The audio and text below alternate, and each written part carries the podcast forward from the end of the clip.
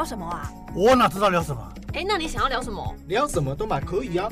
那很尴尬哎。那就不要尬聊啊！那就不要尬聊啊！那就不要尬聊啊！那就不要尬聊啊！你现在收听的是佩鱼不尬聊。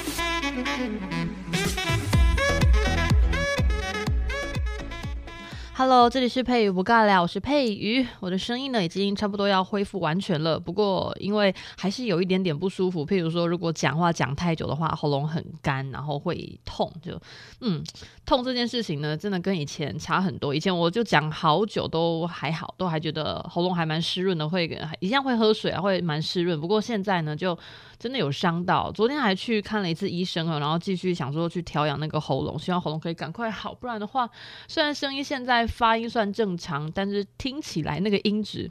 感觉没有比我之前还没有得 COVID 的时候那个声音好听的，对，我觉得，嗯，听到自己这种声音都觉得有点小难过，希望大家不要介意哦。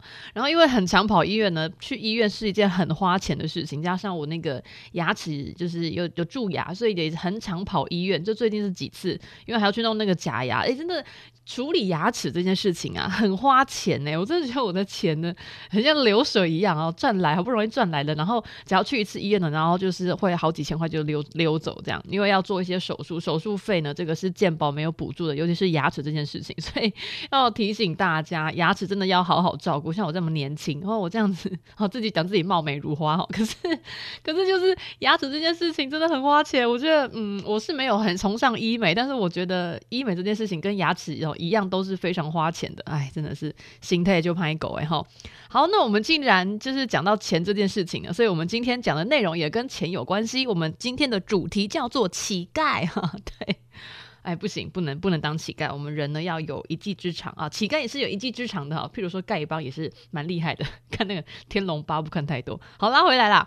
今天主题叫做乞丐。那乞丐仅仅是像指那些乞讨的人吗？其实并不然哦。那乞丐这两个字呢，到底是原来的意思是什么呢？我们等一下再讲哦。那我们现在要讲的是，其实乞丐啊，很多城市都会禁止这些行乞的人啊，去乞讨的人呢，在公共场合出现。那我们现在讲乞。在我们觉得“乞丐”这个词呢，可能会有一点贬义，好像瞧不起别人，所以我们不会讲对方乞丐，我们可能会讲街友。好，大家可能比较熟悉的名词叫做街友，我们现在都改成街友了。那当然，有些父母呢，可能讲话比较直接，或者是有些小朋友讲话比较直接，我是希望大家可以改一改啦哈。呃，每个人家庭呢，可能都会经历一些没有办法去挽回的一些状况，或者是家庭的因素，他又刚好在灰色地带，他是社会防护网没有办法包裹住的一群人，那他可能没有办法回家，但是他也没有办法去工作，那他也只好在路上行乞去当街友，这也是无可奈何的事情。所以，我们就是要用多方的观点去了解事情之后呢，呃，我们再去想出一些其他的方法，怎么样去把这件事情给他圆满的解决哈，不要说看到别人乞丐，你说哦天哪，他这。这个人好，社会底层好烂哦，不能好，真的这种行为是不 OK，我觉得真的不太行哈。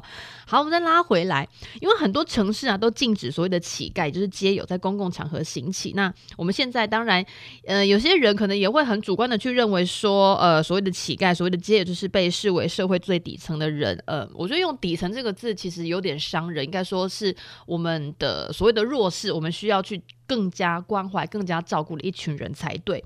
那老实说啊，乞丐这个名词呢，其实呢，两个字，因为它是两个字嘛，乞跟丐两个字合在一起连用的。乞丐这个名词呢，它在东汉以前，它其实不像我们现在所使用泛指行乞，就是向人乞讨的人，并不是哦。在东汉以前，我们不会这样子用。乞丐的“乞”这个字啊，哈，这个意思是向人求讨，大家应该没有异议吧？哈，乞就是向人家去求啊，去请人家施舍给你啊，哈，乞这个字是这个意思。那丐呢？丐其实它包含了两种的意思啊，就是伸手向上跟伸手向下的意思，丐这个字都有包含到，它是同时有所谓的呃求讨。就是向别人要，去伸手向别人要这样子的那个意思，它有。但是呢，盖这个字呢，它也有给予的意思。我们伸手去帮助别人，伸手去给予别人，施舍别人。所以盖这个字呢，它就是同时包含了两个意思哈，有给予，哈，也有求讨这个意思。它为什么会有这样子的出现呢？我们可以去翻那个《汉书》，《汉书》当中啊有两句话叫做“进取善会，盖诸公人”。朱工人就是不是狄公哦，不一样哈。他的意思是说，把精美的绘画哈，取尽善会，善就是好的意思，绘就是那个绘画的绘，把我们这些所有非常精美的画作呢，盖诸工人。盖这个字刚才有讲过了，盖它有给予的意思嘛，所以把这些美好精美的绘画作品，我们都给了其他人，给了工人，宫里面的人哦，盖诸工人。在《汉书》里面呢，因为盖这个字被这样子使用，所以我们就有一个佐证说，哦，原来乞丐盖的盖这个字呢是有给予的意思。那在唐朝的韩愈啊，他有写了一篇文章，然后他这篇文章里面就可以看到，我们把这个盖这个字呢，怎么样去应用所谓的给予这个意思哦。这个文章里面写说，出库钱一千万，以盖平民遭旱不能供税者。呃，如果之前有在听我节目的朋友，应该都知道，我们所谓以前的古人怎么说，不为五斗米折腰。不会五斗米折腰，就是不管你的薪水给的如何再高或如何再低，反正呢，我就是不会去你那边吃头路。所以，我们就会知道，以前的薪水它不是我们所谓的什么什么大大钞小钞，什么小了一张蓝色小朋友，不是不是，以前的薪水就是指粮食。所以我们在看古装剧的时候，常常听到说啊，什么赋税不好啊，哦，这个现在天气也非常的糟糕，什么都不下雨，然后人民就没有办法赋税。赋税是什么？就是他们没。没有办法上缴他们的粮食，没错，就是缴税。我们现在呢，这中华民国五月份的时候呢，呃，我们有延长到六月底了，因为 COVID 的关系，所以我们大家就是缴税的时间呢可以延长一个月。没错，我们现在缴税都是直接找钞票，对不对？但是以前的人要缴税，要缴什么税？他们的税就是要缴粮食，粮食就是钱，哈，就是钱。所以我们刚才读到的这一篇，呃，这个唐朝的韩愈他写的所谓的说出库钱一千万，以盖平民遭旱。不能供税者，好，那个盖那个字就出现了，盖就是给予，就是那个时候啊，呃，可能。这个社会上面发生一点状况，然后他们就有些人民啊，哦，有些人民他可能因为遭到旱灾啦，哈，旱灾的关系，他没有办法，没有办法缴税，就是他们的田埂就不能种东西，因为旱灾就是没有下雨啊，没有下雨，植物就不会长，不会长就不会有粮食啊。那没有粮食的话，就没有办法缴税怎么办？然后就说哦，那就出那个库钱，好，由国家这边来出钱哈，然后让人民呢没有办法。提供那个税收的人民呢，我们就是把钱给他哈，让他可以好好的过生活，因为他没有粮食，没有钱，好，粮食没有办法换钱的话，那他其实就是真的会蛮辛苦的，人生会过得很辛苦，因为没有口口可以买东西吃。好，然后里面就出现那个盖那个字，以盖平民，就是给予平民哈，给予这些呢遭到旱灾的平民呢，嗯，没有办法缴税的人呢，就给他们这些好这个钱哈，让他们有办法生活。所以在那个时候，起跟那个盖呢两个字呢还没。没有被连着用在一起。那乞丐两个字呢？它最早两个字去连用在一起的时候，是在那个《后汉书》的《独行列传》。独行就是呃，就是一个人，也不能讲一个人啊。独行侠的独行哈，《独行列传》里面，里面呢有一个人啊、呃，一个叫做狂生。什么叫狂生呢？不是一直生小孩哈，跟那个不一样哈。他是一个书生，但是他有点特立独行，他非常的特别哈。他叫向徐哈，栩栩如生的徐，向就是那个方向的向。向徐这个人哦，他是一个非常特别的读书人。在这本书的记载当中，他说向徐这个人呢，他不是很喜欢说话，但是他很喜欢长啸。长啸的意思不是说一直笑，叫做大声呼叫。我觉得应该是在练丹田吧。有时候我们在山里面。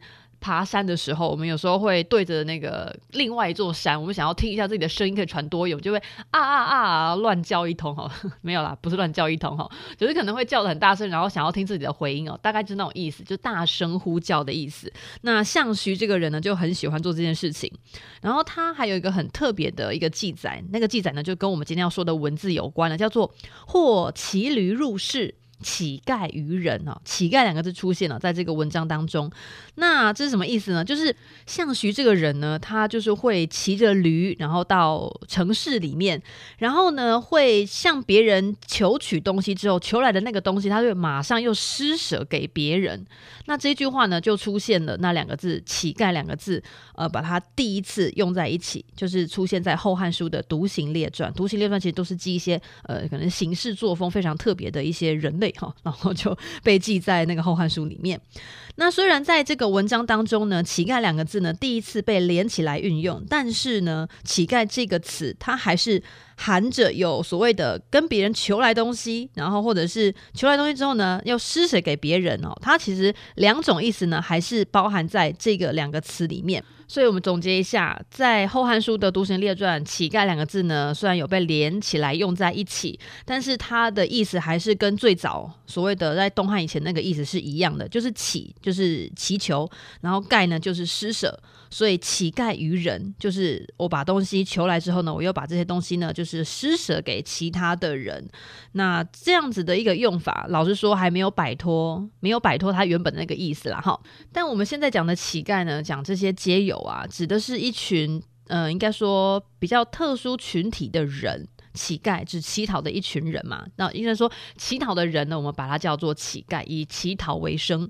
那这样子的一个用法，它到底是从什么时候开始的呢？这个要又回到了《太平广记》，其实是从《太平广记》开始的。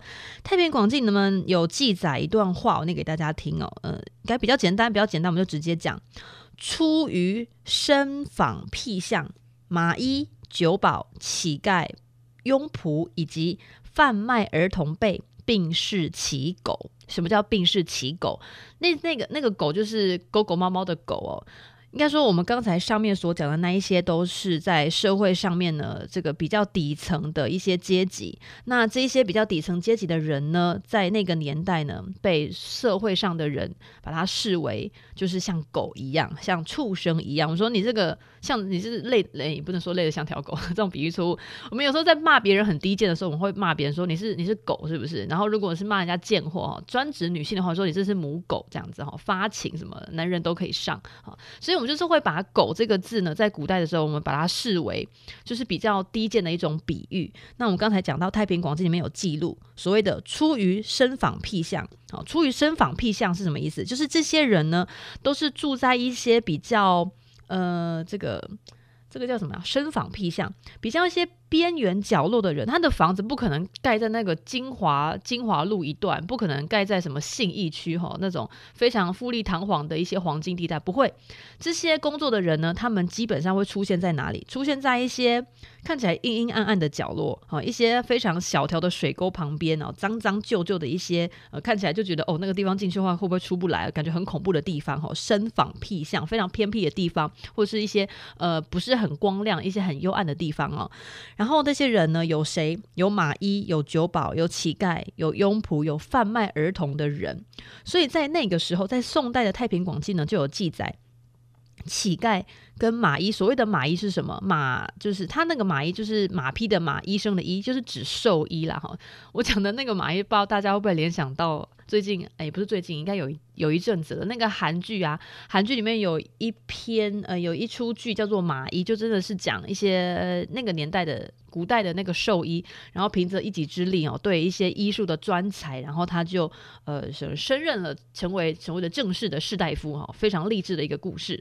好，这这个马医好，那所以呢，马医在古代呢，就是指兽医啦，好，专门在医动物的的人的医生，就是动物医生。然后，但是呢，他们在古代的时候呢，位阶非常的低，然后会觉得天哪，你就不会医人，就会医畜生，那你跟畜生同一挂的吧？就就是这样种非常非常有偏见、低下的这种这种认知。然后酒保一样哈，酒保就是店小二哈，这种在外面当差的哈。酒保还有人口贩子，贩卖人口的。以前以前的人是可以贩卖的，因为以前有所谓的阶级制度。哦，虽然没有像印度呃直接列的这么明显，但是其实也是蛮明显的。在古代呢，所谓的那个社会有分层级，既然皇帝可以穿龙袍的话，那呃平民百姓呢就只能穿一些。颜色不一样的衣服，以前的衣服的颜色是有区隔的。你这个比较尊贵的人呢，有可以穿一些些颜色，但是平民的颜色呢，可能就比较比较素一点啊，不能穿得太富丽堂皇，因为这样有违身份。所以呢，在宋代呢，就有讲到马医、酒保、人口贩子，还有这个乞丐，他都是社会最底层的人，然后也被视为就是你这些底层的人，应该也不是什么好东西哈，也是被设呃被视为最坏的一些底层啊，就是会加一些很负面的想法在里面哦。嗯，今天读到这一篇呢，其实我又想。到我最近呃把那个一部一部那个剧追完了，在在那个 YouTube 里面有，可是可是这样应该是非法的吧，对不对？可是我看到有人上，我就看了哈，叫做丧尸哦，不是丧尸哦，上次有讲过，上就是在以前的那个宫廷里面，然后在我我看到我看到那一部的年代是明朝，在明朝的宫廷里面呢，就是每一件什么什么吃饭啊、洗衣服啊，还是要倒那个倒垃圾的啊，他们都会有专门的单位去处理哦。那上食呢，食就是食物的食，所以他就是想当然就是专门在为我们的皇宫贵族去准备食物的一个单位哦。上食里面就有就有讲，可是呃，因为在明代也是会有所谓的阶级制啊，譬如说，如果你是这个呃前一个朝代的的那些。皇亲贵族，那你在现在的这个新的朝代，你可能就会被现在的这个朝代人的人追杀，或者是他们的身份就会被降得很低很低，甚至是贱民等级的。那贱民出身的人，哈，罪臣之子啊，这些子孙呢，嗯，如果出生的话，你可能身份证上面就会被盖个贱民，然后你很难去翻越你的阶级，因为大家就把你认定成为就是这个阶级的人，无法翻身哈。就是我觉得阶级真的蛮可怕的。好，那乞丐还有这些职业也是。像我们在那个影片当中呢，所谓的庖厨，然后会觉得哈，那就是煮饭的人嘛，煮饭人就会非常非常的低下，然后被人家认为说你这个就是你只会煮饭，你有什么有什么屁用？这种感觉有没有很像在那个家庭里面，有时候会觉得说，哈，那个老婆啊，只会在家里面煮饭呐，那工作都是男人在外面跑啊，你都不知道男人在外面哈赚钱多辛苦啊，你这个在里面家里面带小孩的人哈，会不会太轻松了点？讲这些话的男人哈，我觉得真的都很生气，要不然你这么厉害，你来家里带小孩，我们女人去外面工作啊，对不对？你觉得你赚钱很辛苦，你觉得我在家里面很凉，然后又会煮饭。我觉得有时候就觉得有些那种比较刻板印象的观点哦，听起来就会觉得很矛盾哦。一方面呢，就是会觉得在家里面带小孩，不管是男生或女生哈，就是会觉得在家里面带小孩，然后觉得好像这样子的人是不是过得很轻松，然后又会觉得他在里面在家里面呢，就是嗯煮饭洗衣啊，好像又。觉得很低下，嗯，我不知道会不会这样子认为，然后觉得好像做那种事情，感觉哦，谁不会哈？但是呢，其实这种观点都我就觉得怪怪的，就是整个家庭呢是大家一起分工合作做出来的，并不是说每一件事情呢都要把它说哦，我可能在外面赚钱就比较高尚，那在家里面呢，这个做洗衣打扫这件事情呢就比较低下。其实呢，这个这个没有所谓的高下之分，只有生活有没有办法持续下去。如果你在外面赚钱，那你回来，如果你没有就是。娶妻生子哈，或者是说 在家里面有另外一个在帮你做这件事情的话，那你不也是要自己去洗衣煮饭，然后自己去还的银啊，好这个什么家庭功课之类的嘛？那一样都是做同样的事情，但是为什么会觉得在分工合作之后呢，就开始觉得分工被分工的那个人呢，因为他所做的事情而把他分，而把他觉得有高下之分？我觉得这个就蛮奇怪的。同样是把生活。过好，把事情做好，其实没有分所谓的他就比较辛苦，他就比较轻松。其实我觉得并没有，大家可以去好好的思考一下这个部分。嗯，如果会觉得别人感觉很凉，其实我觉得可以换一个说法。嗯，你可能会觉得自己工作真的非常的辛苦，那你就把你的辛苦告诉那一个没有去外面工作的人，让他去体谅你的辛苦，把辛苦的事情讲出来就可以了。不要一边觉得自己辛苦，但又说不出口，然后去把自己的辛苦隐藏起来之后，然后去指责，或者是用很酸的方式说：“哦，你看起来好凉哦。”其实呢，讲人家很凉，讲人家这样子就是觉得过得爽爽的，其实。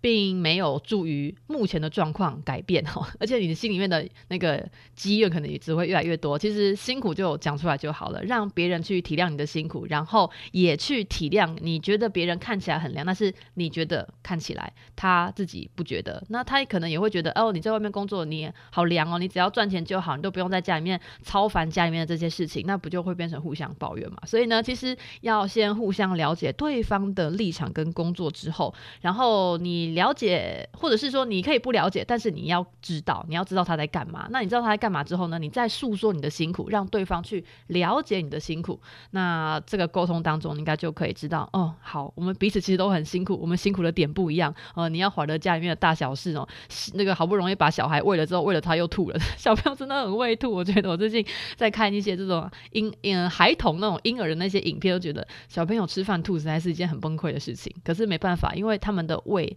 还很新，就是他们还没有办法一下子呢就接收非常多这种所谓的外来的食物，我们需要一种调养期。